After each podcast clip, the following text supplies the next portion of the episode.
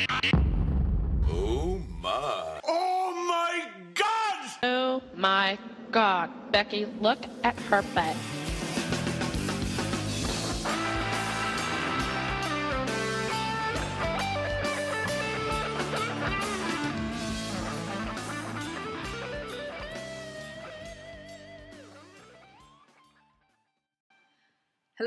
Welcome to the very first episode of Oh My Podcast, the writing and pop culture podcast.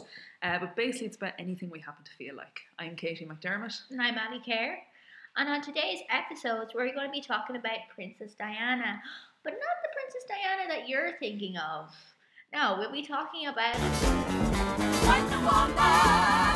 Wonder Woman! All the world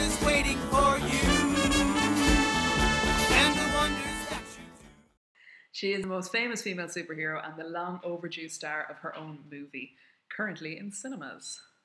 So, we start by talking about the history, Um, her yeah. kind of story, who she is. Yeah, that sounds like a good place to start off. Um, so she actually wasn't always known as Wonder Woman. She was originally known as Superma. Which would be brilliant in Ireland. Absolutely brilliant, Superma. And um, she debuted in 1941. I'm not sure if it was the day or the day after the on Pearl, Pearl Harbor. She is a character who is steeped in history between like the 1940s suffrage movement and then she spent most of her early careers fighting Nazis during World War II. So whether it was intentional or not, or it was hardly intentional to release it on Pearl Harbor, like you couldn't plan that. No, That'd be very suspicious. unless they were pure evil. well, some in the comics industry might be. this is true. This is true. But hi- highly unlikely. But um, yeah, and it was created by William Marston, who actually wasn't a writer. He was an inventor and a psychologist from Harvard. Yeah, PhD and everything. And before his him delving into the comics book world, he was famous for inventing the systolic pulse machine, which later became the polygraph test. So that was like a huge influence with the lasso of truth. Yes, he did indeed believe women to be more truthful than men. And at one point, he said, uh, "Wonder Woman is psychological propaganda for the new type of woman who I believe should rule the world." Exactly, that's what Wonder Woman described. The new type of woman that should rule the world. hint, hint. hint, hint, but very progressive for the 40s. Yeah, Very progressive. And um, so she was based on his wife Elizabeth and his partner Oliv- Olivia Byrne, and they actually all lived together in a menage a trois. I heard it was um was it Elizabeth provided she kind of based her attitude on Elizabeth and then appearance on Olive. And if you see pictures, you can kind of see huge similarities between even her style and um, the early Wonder Woman drawings. And apparently, Olive always wore bracelets as well. ah, so more influence on that. And um, so we'll go into the mythos or mythology of Wonder Woman now. Um, so her mother, Hippolyta, originally made her out of clay. yes, and one of the original myths, she made her out of clay, and then Greek uh, Zeus, the Greek king of the gods, brought her to life. But this later fell afoul of the censors, and uh, they didn't like the idea of having a woman born without man, even though it's fine for the Bible. And they, in later runs, I don't actually know which run, you hardly know, where it was Hippolyta had a relationship with Zeus and they had their daughter Diana. Oh yeah. I don't know, was that Silver Age or when it was? um, yeah, and it, she was the Amazonian queen, who's played by Robin Wright in the movie, and you'd know Robin Wright from House of Cards, and she also is Princess Buttercup in Princess Bride. Really? Yeah, Ah, because I don't watch House of Cards, but that's kind of amazing. I don't watch it either, but I'm I'm sure our viewers would. Sorry, audience, Audience, viewers, listeners, listeners, yeah. I hope we have some. How long ago was The Princess Bride? Uh, that would be 1986, I believe. And she's playing Hippolyta. Hippolyta, yeah. Cool, I'm looking forward to that. Yeah, Okay. yeah. And um, so, yeah, she was raised on Themyscira. Am I pronouncing that right? Themyscira Island. It's hard to know how the ancient Greek was produced, pronounced, but it's Themyscira or Themyscira, I think, are the most common ones. Okay. Yeah. Okay. And uh, she's this. The Greek goddess made this home for Amazon Amazonian women who were murdered by men, and therefore men were no longer allowed on the island. And of course, because she's a character in comic books, it's never that simple. There's versions upon versions upon rewrites upon reboots of everything. So in various different versions, As different. is, thi- as is the DC universe. yeah, yeah. I think Marvel's not exactly innocent of that either, though. They're a multiverse. Yeah. But um, in one version of the myth, for example, Hercules enslaved the Amazons and they escaped and went to their own private island, which was initially called Paradise Island. But the bracelets and gauntlets they wear are a reminder of the shackles they wore as slaves to make sure they never trust men. Deep. Yes. And um, so yeah, in like the, the first episode of the TV show and in the first comic book, Steve Trevor, who's a he's a pilot in World War II, accidentally crashes his plane onto the island, and then Diane, later known as Wonder Woman, uh, nurses him back to health. So the whole sort of Florence Night- Nightingale thing happens and comes into effect. yeah, falls in Um, love with the first man she sees. First ever, first thing with a penis she sees. I was doing a bit of research and I can't find any reason for Steve Trevor to have been flying in the area at the time. He's in the US Air Force and the US weren't in Greece at the time. Greek was in the Greco Ital Greece was in the Greco Italian War after the Axis invaded Albania, I believe. And they had like their own kind of homegrown resistance, but there would have been no American intervention at the time. So he's a really, really bad pilot. really, really shit pilot. Yeah. Very lost. And um, yeah, so you were saying he was like basically made the pure, the precursor for the polygraph test, and uh, the this last is Moulton Marston now, is it? Moulton Marston, yeah, not not Steve Trevor, sorry. Yes. and so the lasso of truth, and actually originally it didn't make you tell the truth; it made you obey what Wonder Woman's commands were.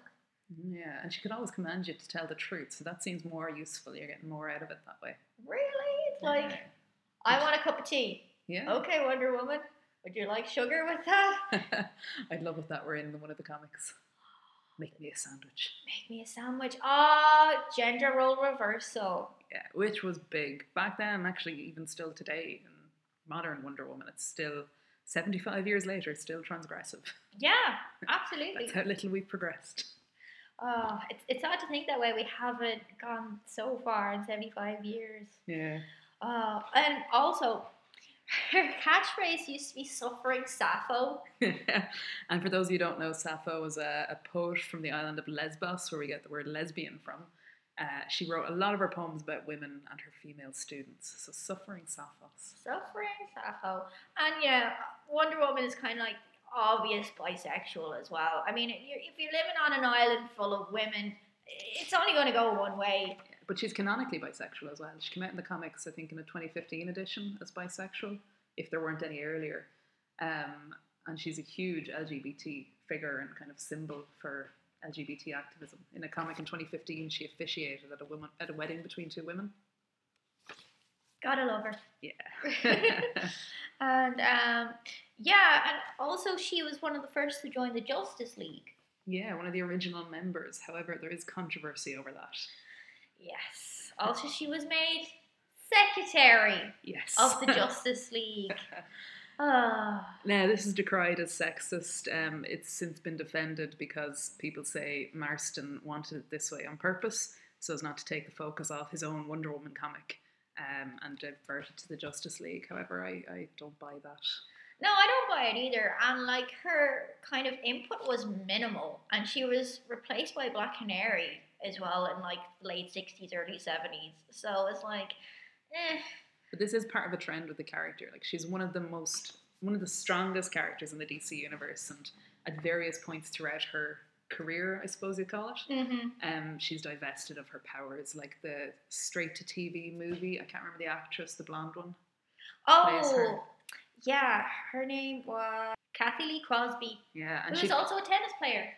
okay, Yeah. and she's kind of Wonder Woman in name in it, but has no powers or anything wondrous about her. About Yeah, her. and she doesn't wear the same uniform either. She wears black and red, but it's like a black and red kind of leotard slash jumpsuit. yeah, yeah. Uh, it's not, you know, the the black, white, and black, white, red, red, white, and gold yeah. that we're used to, and the the spangles. Red, white, and blue is it? Red, white, and blue. There we And go. gold as well. All the colours. All the colors. And um, yeah, and in the 1960s run in the comics as well, she basically just ran a boutique. Is there anything wondrous about her then either? Oh yeah, that was known as the I Ching period. I Ching was a, a, Chinese kung fu master who taught her kung fu, and when she had her her powers taken away from her, oh, and her suit was taken away from her. Not only did they take her powers, they also took her suit away from her. I'm sure So- they're not saying anything there, taking her clothes off her. But uh, yeah, she became a kung fu fighting fashionista. but Uh. this is um, part of an interesting thing with her in that she's either completely powerless or she can be incredibly overpowered. Batman at one point said Wonder Woman is the best melee fighter in the world, and Superman even said to her, "We may be evenly matched, you and I, in the terms of raw power, princess." And then different things she does to prove her strength is she helps Green Lantern and Superman move the moon. So she is definitely one of the more powerful characters when she's allowed to be. Yeah, I mean, like they, they didn't even let her fly. She was giving an invisible jet. yeah, which I couldn't find any explanation for that anywhere, could you? It's like, how could she fly it? It's invisible. Um, Well, how- it is telepathically controlled, I believe, in, in some versions of it. and weren't you saying it was like a sentient jet plane? Oh, I don't know. And like, if, if she needed it to call it, she would like wolf whistle, and it would like be there, like. But it is crazy, like these Amazons who are cut off from the rest of the world, who haven't developed past sword technology, yet they have an invisible plane. Yes, they Or have. they even have the word plane. yeah, or jet plane. Yeah. They have the technology. It, yeah, it's, super weird. But yeah, they, they eventually did get rid of the plane. Yeah. Thank fuck. And uh, Hermes gave her his his um, sandals. Yeah, so she has actually quite. What's quite interesting about her is that her accessories seem to give her a lot of power. Exactly. Yeah. And her bracelets are actually made of a metal that you can only get on this island in Tesma, Themyscira Island, and it's called Femi metal, which is stronger than any other metal on Earth, which I think is awesome. She also is the girdle of Hippolyta in some versions of the of her run, and she her tiara can be used as a boomerang used to cut people. So her accessories become her weapons. So it's kind of subversion of femininity, like weaponizing femininity and kind of undercutting the criticism that these things were frivolous. Also, and not only that, she also has a shield, and she's the only other character that can pick up Thor's hammer, uh, which I find Thor really is bizarre. Marvel. She's More- DC. Yeah, that's there ever a crossover? There, of course, yeah. Yeah, tell me about that. crossover, and she's the only other. Well, they're both gods, so that kind of stands to reason, really. Yeah, I just didn't realize DC did overlaps. Yeah. Ah, I Yeah. must read that. So there you go.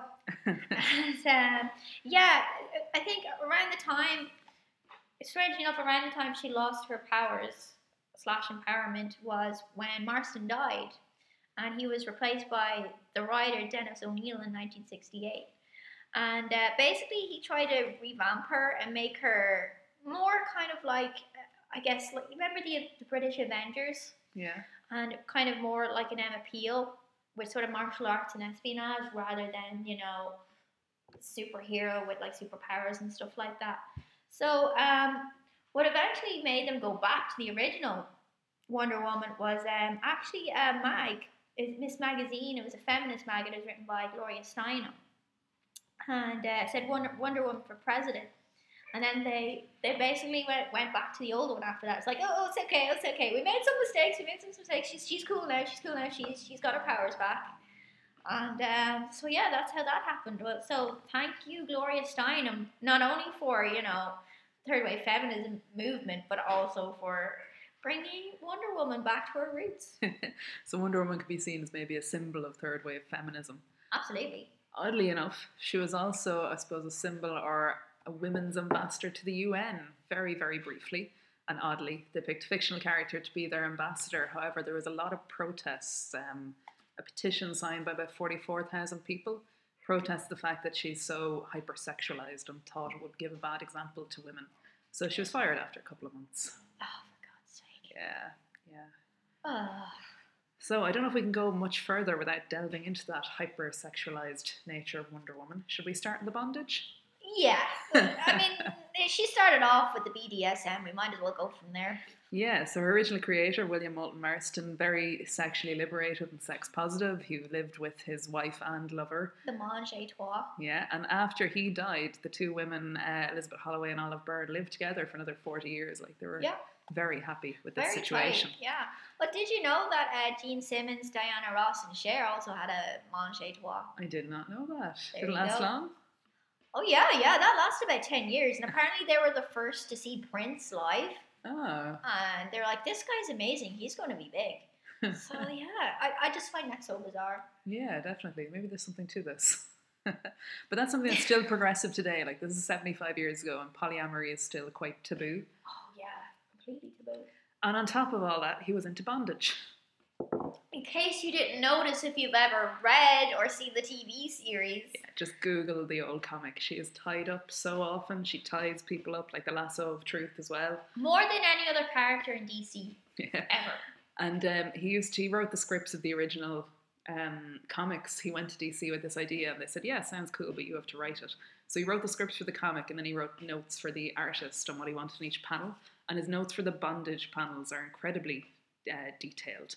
In one uh, one story, when she was taken prisoner by Mars, the god of war, his notes for the artist are close up, full length figure of Wonder Woman. Do some careful chaining here. Mars men are experts. Put a metal collar on Wonder Woman with a chain running off from the panel as though she were chained in a line of prisoners. Have her hands clasped together at her breast with double bands on her wrists, her Amazon bracelets, and another set. Between these run the short chain, about the length of a handcuff chain. This is what compels her to clasp her hands together. Then put another, heavier, larger chain between her wristbands, which hangs in a long loop to just above her knees.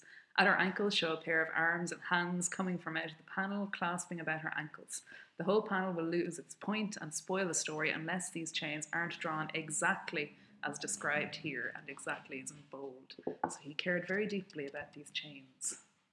Yeah, all the chains, all the leather, all the time. It got to the point where various executives and people in DC weren't so happy with this. Um, one editor, let me find it, Rubisek, I think is how you pronounce it, R U B I E C E, sent him a memo, and the, and the memo reads it's basically a list of other ways he can have Wonder Woman tied up without chains. But it reads list of methods which can be used to keep women confined or enclosed without the use of chains. Each one of these can be varied in many ways, enabling us, as I told you in our conference last week, to cut down on the use of chains by at least 50 to 75% without at all interfering with the excitement of the story or the sales of the books. This guy's just no fun. yeah, exactly. Exactly. But uh, yeah, that, that's how often he used it to the point where it was starting to annoy other people. And he had to cut down by 50 to 75%. Oh dear. So, why do you think this obsession? You're gonna have to ask Freud that one, I think. Well. Marston himself tried to justify it by saying um, he liked the image of women breaking chains. And in fairness, Wonder Woman nearly always escapes. Yeah, Yeah. yeah. What was that thing with uh, her her mouth and her her, her eyes were were Yes. gagged? So sometimes this idea of breaking chains was a bit undercut by the sexist tones of the time. But one particular uh, issue in her earlier runs, she was, I suppose there wasn't any chains, but her mouth was taped and her eyes were taped. And she was trying to escape, and is kind of described in detail the narrator how she tries with her might and she opens her mouth and breaks the one on her lip. And then she's going to try and open her eyes, but a direct quote from her out loud in the comic is uh, My feminine vanity won't let me pull out my eyelashes. I'll have to escape blindfolded. And then presumably she just runs around with her eyes taped shut for a while. Oh, she's like a, a diva version of Daredevil. Not in these heels. And uh, yeah, I just find that really, really bizarre. yeah. But Although I am glad the new film they seem to have kept the lasso of truth. So at least they're not Yeah. trying to, I suppose, censor it. yeah, I'm glad they didn't keep the the invisible jet plane though. Now, for Wonder Woman 2, you never know what they'll do. Oh, dear. The Um, superheroes haven't been great at sequels so far. That's true. That's true. But uh, yeah, back to the original TV pilot. Oh, Um, yes. she looked nothing like the Wonder Woman that we know know and love. Is this Lynda Carter now? No, no, no. 70s. Lynda Carter was 1975. This is Cathy Lee Crosby, the lesser Sorry, known yes. one. Yes, she's Kath- the 60s, wasn't she? She was 1974. Oh, 74. I think she was that close to, to Lynda Carter. Yeah, it was 1974, and it was made for ABC. And yeah, she was like a, a tennis player as well as an actress. And uh, yeah, she blonde hair, and uh, she didn't have any of her superhuman powers either. So bas- basically, she was like the 1968 version. And uh, also, uh, the bad guy in this was played by Ricardo Montalban, also known as Mr. Ro- Mr. Rourke from Fantasy Island, and Khan from Wrath of Khan. Khan! That's a hell of a career. You've got to love Ricardo Montalban. So that never really went anywhere, but the Lynda Carter season was much more successful. Much more successful, and that came out the following year, also by ABC, and it was played by yeah Lynda Carter, who was you know they stayed true to the to the original version in this one with raven black hair, blue, white, and Busty. busty. Red, white, and blue. There we go. and busty. And uh, yeah, and that, that also that show again. It was only for four seasons, but that paved the way for other TV shows like The Incredible Hulk. Remember hmm. The Incredible Hulk? yeah, yeah, with the green body paint. The green body paint. Yeah. However, it was definitely the most successful of the Wonder Woman, Wonder Women, Wonder Woman's shows. So Absolutely, yeah. Because like that was the only kind of so pop culture reference I would have known besides the comics too. Wonder Woman would have been the TV show from 1975. yeah, and tonally it was very similar to Adam West Batman. Yeah, not quite as cheesy and campy, but a little bit cheesy and campy. Close for, as. for the 70s, yeah. And uh, The next attempt at a TV show was in 2011, wasn't it? Was there any between the two? no, there's none between the two now.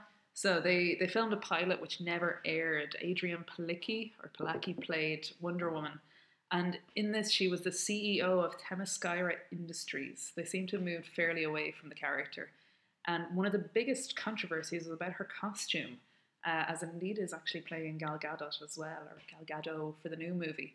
But in the TV show, she wore blue spandex trousers, and one of the most repeated criticisms I could find online was that it looked too porny and uh, NBC passed on on the show. She's not showing enough boob. I know.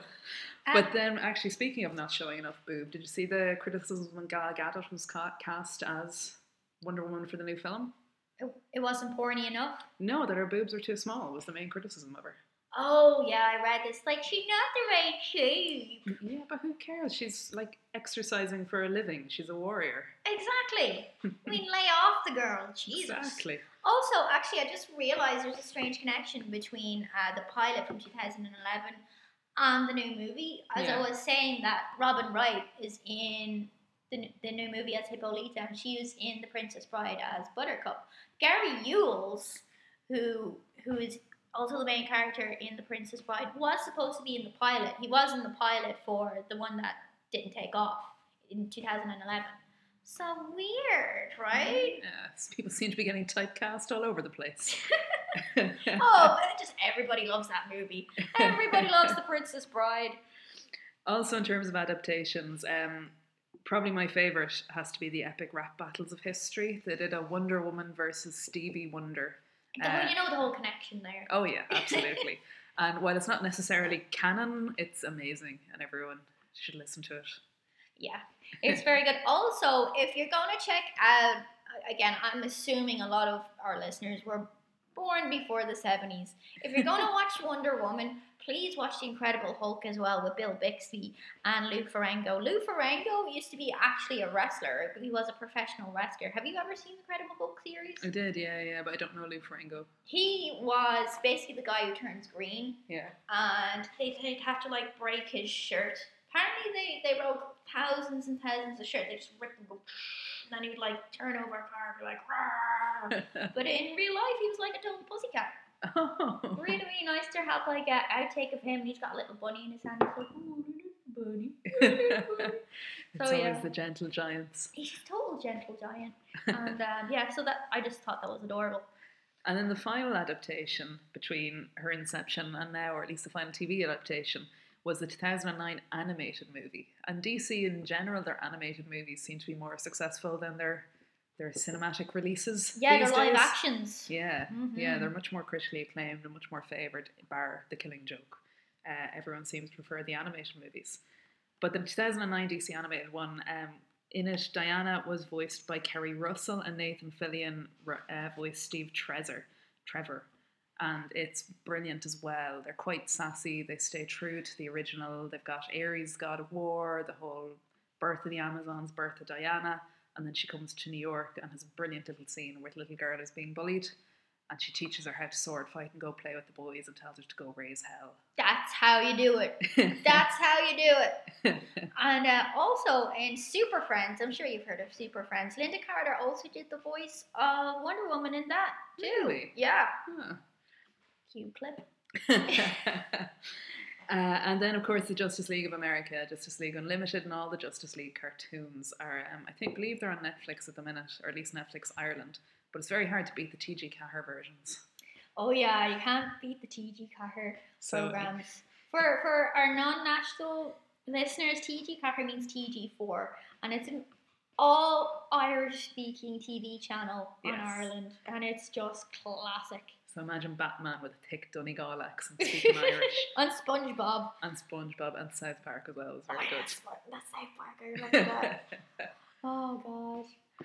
Um, so they're the kind of TV adaptations. When it comes to video games, then as well, easily the biggest characters in the DC anim- DC universe are Superman, Batman, and Wonder Woman. So for comparison's sake, Superman has 15 video games named after him or with featuring him.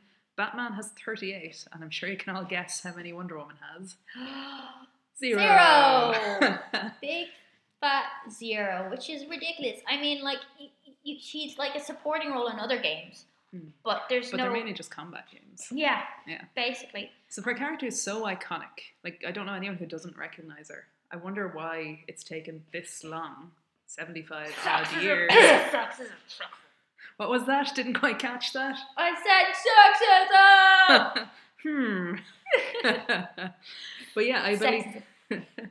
I believe that's probably the only answer. Like people say she's too weird, but you can't get any weirder than Superman being put in a pod and sent to Earth by his parents, and Batman is odd in his own way as well. In fact, they're similar enough in that they both have gadgets and all that kind of Yeah, thing. but I mean, Batman is just rich and fucked up when you think about it. Yeah, but when it comes to plot lines and stuff, I don't know. I don't think she's any weirder or any harder for people to connect to than other DC properties. I mean, like if if she's weird, it's because Marston made her weird, who is Yes. a man. so get off her box.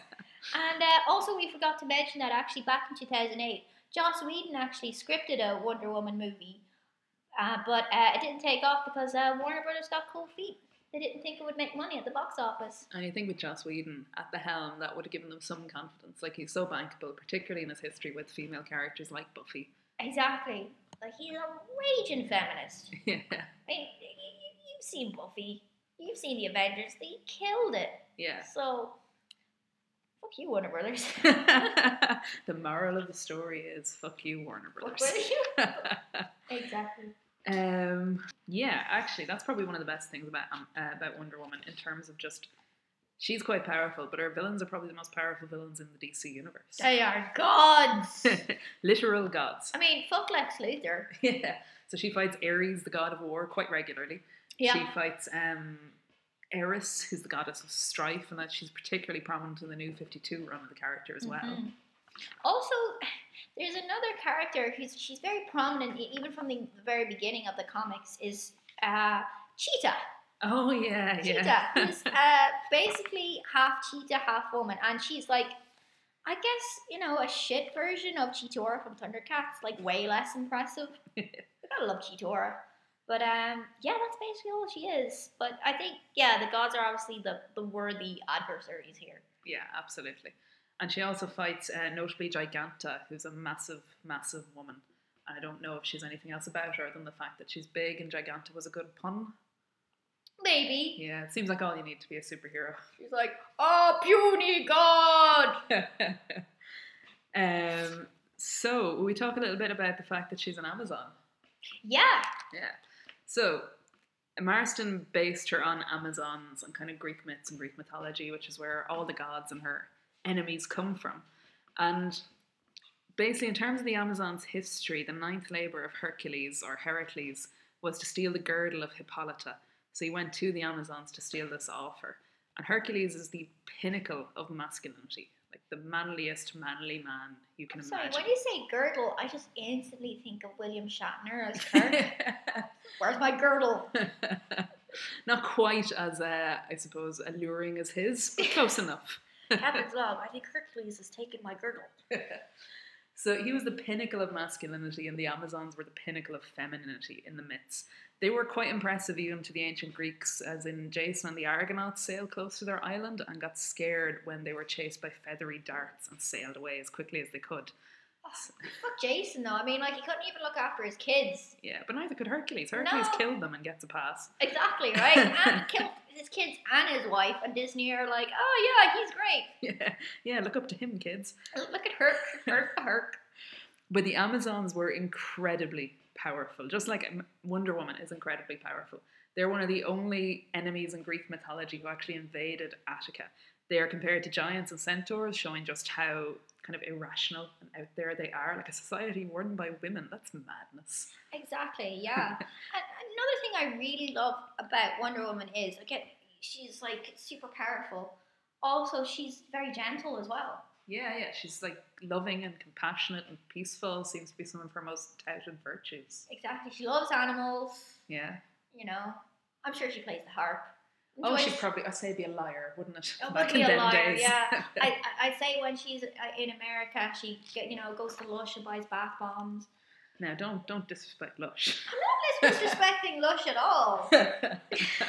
Um, yeah, and uh, I guess like the real enemy to her aren't necessarily bad guys. It's war itself. Yeah, like she fights the literal embodiment of war, Ares. Yes.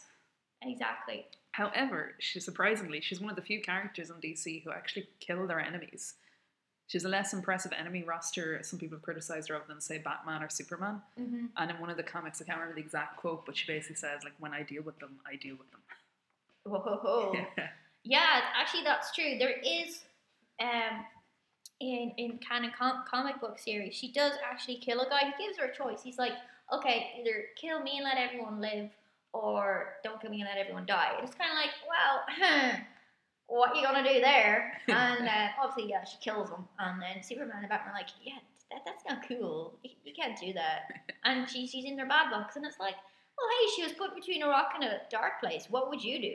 Yeah, yeah, exactly. Like she's she's a fascinating character, which is possibly part of why she hasn't been adapted more often. She's much I was going to say complex. It's hard to know if she's just complex or just complicated than Batman. Oh, she's a woman. She's totally complicated. yeah, yeah, probably on her period too. While we're at it. Ah, well, don't go that far. but uh, like Batman's angsty, Superman is good. It's very hard to sum up what Wonder Woman is. yeah, I mean, she's she's a god. She's a superhero. She's a woman. A lot of things going on there. Yeah, She yeah. wears a lot of trousers for someone who doesn't wear trousers. Yes, yes. That's a beautiful way of putting it.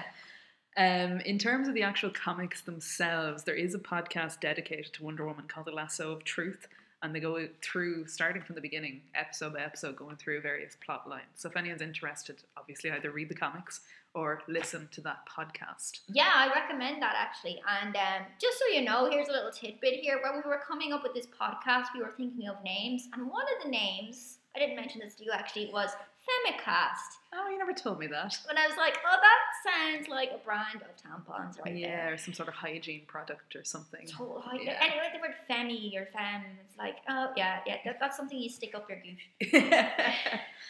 um, and then the new 52 run in the comics, I suppose, is breaking a trend again and creating a new type of Wonder Woman in that they went very, very dark. Like we spoke at the beginning with the origins of Wonder Woman. She was either made from clay or Hippolyta had a relationship with Zeus. Zeus, yeah. But in the new 52, Diana believes the made from clay myth, but it's slowly revealed to her that this isn't what happened.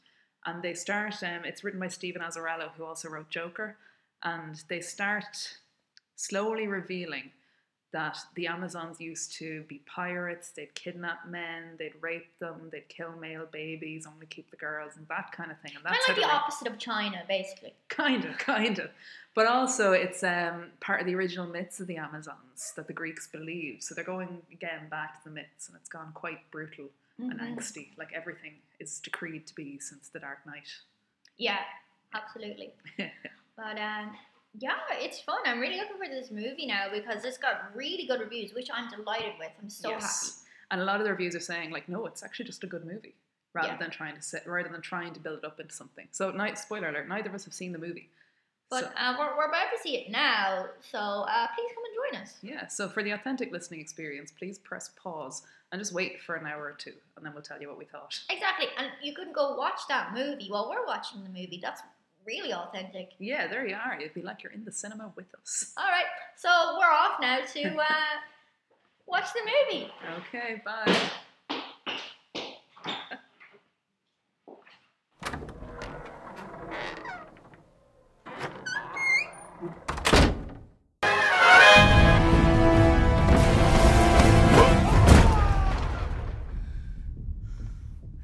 Oh, what a surprise. Strange. Unfortunately, I have another matter to attend to.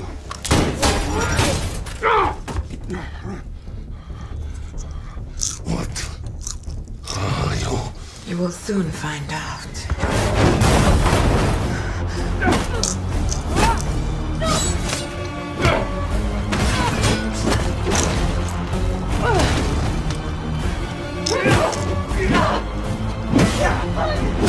As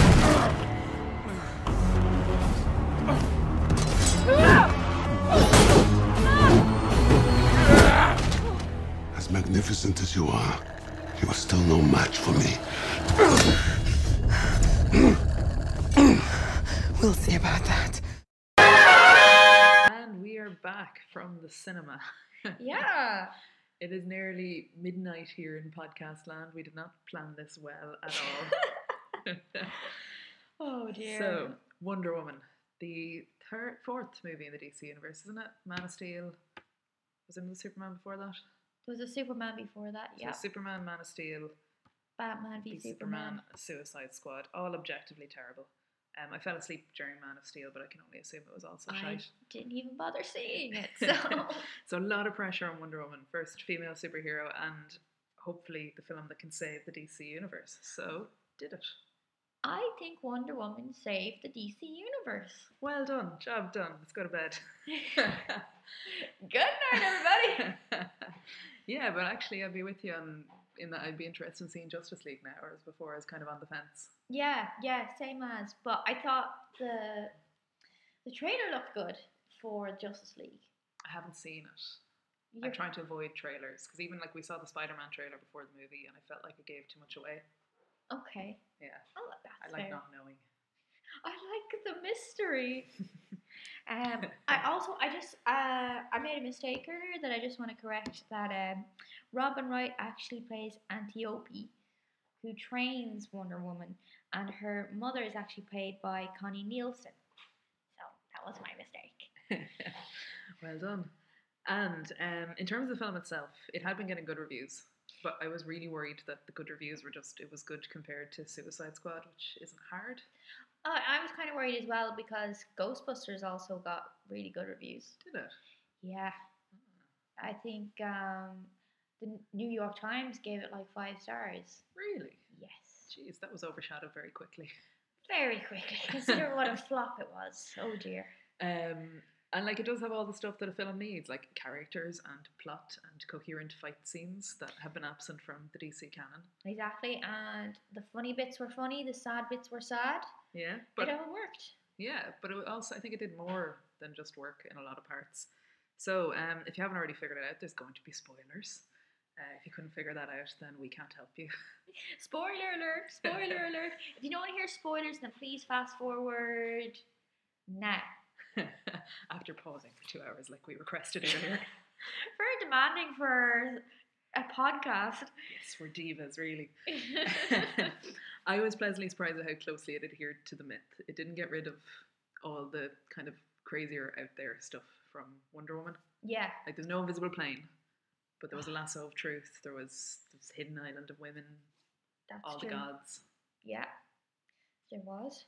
There's also a really epic scene earlier on. I think one of my favorite scenes was um, the fight scene on the beach where the Amazons on horseback fight the German army with their guns. Yeah. That was brilliant. Yeah, and I thought it worked really well in World War Two as opposed to sorry World War One, rather than World War Two. Yeah, I think part they risked on too many comparisons to Captain America if it was World War Two. Yeah, yeah, absolutely. I think it would have been too similar. Yeah. And um, but it kind of worked in World War One anyway. And didn't she say in Superman v Batman that she was over hundred years? yeah, yeah, sure she would be. Yeah. Yeah, yeah. So she's obviously immortal then Yeah, because she's a god. she's a god. So they started off with the whole made of clay story that we mentioned earlier, but that turned out to be a cover for the fact that she's actually a daughter of Zeus. So they kind of went with two origin stories. yeah, which the price of worked. one. So everybody was happy with that. Yeah, Yeah, And as a character, I liked her. yeah, she was definitely likable and relatable, and and it could have gotten so wrong, but it didn't. Yeah, because like she's an innocent little thing in this modern world, and she's so self righteous. She could have easily been really, really annoying. Yeah, yeah, and she was funny as well. She was really funny. There's this really good bit where they're shopping for her woman clothes, her female clothes in a boutique, and um, they find a dress for her. And she goes, they go, try this on. And she goes, okay. Takes off all of her kit in front of everybody. And she's like, no, no, no, no, no, in here, in here. and uh, also when they put a dress on her, she's clearly really uncomfortable. And um, she just kicks up her foot and she's like, How are you supposed to fight in this? and thus ripping the dress. yeah. It was, yeah, it was a very comical scene. Uh, do you want to talk about Etta Candy? Because you mentioned her earlier. Yeah, Etta Candy, who's uh, she's in the comic book series, the original comic book. Uh, they uh, put her in the movie as well. Yeah, I liked her in the film actually. She was very good. She was very funny in the, in the film. She's played by that actress. Um, she's in Shaun of the Dead. I'll see if I can remember her name. And another thing I kind of noticed in the movie is I felt like this would be an excellent game. I would love to play this. Yeah, like you have World War One, you've got all these kind of interesting little twists. There's spies in it. There's um, covert ops. There's overt ops. It's it will be brilliant. There are gods in this. And the fight scenes are convincing. It's not like Batman v Superman, where or even just The Dark Knight Rises, where the entire film builds up to a fist fight at the end. Exactly. Yeah. Exactly. Etta Candy was in it, and Etta Candy, she's a sort of like a sidekick, and uh, her special power is basically eating. C. Davis is the actress who played her. Lucy Davis. there we go. Um, Um, in terms of characters, um, what do you make of Steve Trevor, played by Chris Pine? yeah, I mean, I can't really compare him to any other uh, Steve Trevor's because um, I again I haven't seen the TV series. Yeah. and I, I haven't seen him in the animated one. Yeah, the animated one is played by Nathan Fillion. And Nathan Fillion works in the animated one, but it's a very different tone. Mm. Like it's much more lighthearted than what they were going for in this film. So I think they both work. Yeah. They're both very different Steves. yeah, I like that he was competent. He was He actually was. a good spy. he was. He was an excellent spy. Yeah. He was very good. Um, I mean, if you infiltrate, you know, a mythical island, that's pretty impressive. That's something you put on your CV Yeah. if you're a spy. Although infiltrate implies it's intentional. He still probably shouldn't have been in that airspace.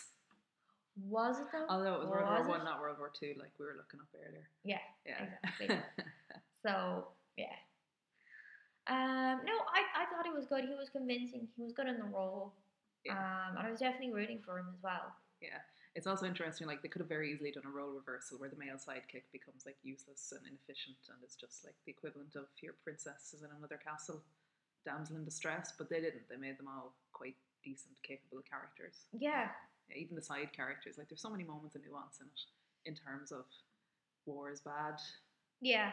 Like um, the the Charlie is it Charlie? The Scottish Charlie, fella. yeah, played by Ewen Bremner, who's also in Trainspotting. Yeah, yeah, he looked psychopathic in this, but um, has PTSD. yeah. who and she calls a murderer, but then she kind of sees him go through some stuff. Then he sings a song, which is lovely, and uh, It's just lovely. lovely. And then there's the chief, never given another name, the random Native American in the middle of World War One. He just happens to be in Belgium during World War One, I Yeah. guess. I mean, why not? But he's not taking sides, and she finds that interesting. And then he mentions his people have been killed by Steve's people, and she starts to question, well, maybe Steve's the good guy. And Yeah. it slowly kind of built up over her whole kind of moral arc, learning that yeah, it's not all Ares. People can just be arseholes sometimes. Yeah, and and not everything is black and white. People, there are there is a grey, there is a grey area there in Yeah. people. And um, yeah, um, what do you think of the bad guys? Um, as in the Germans or the big bad? The big bads. Big bads. I loved uh, Isabel Maru. Is it the kind of Doctor Poison who The has chemist. this really cool, like porcelain-looking mask to cover a disfigurement, I presume self-inflicted or accidentally self-inflicted. Yeah, it, And it's- we don't we actually find that out, Yeah, and it left a bit of mystery. yeah, which is nice. I like that they didn't explain everything. Yeah, they didn't treat the audience like Egypts. But um, oh, she's so creepy.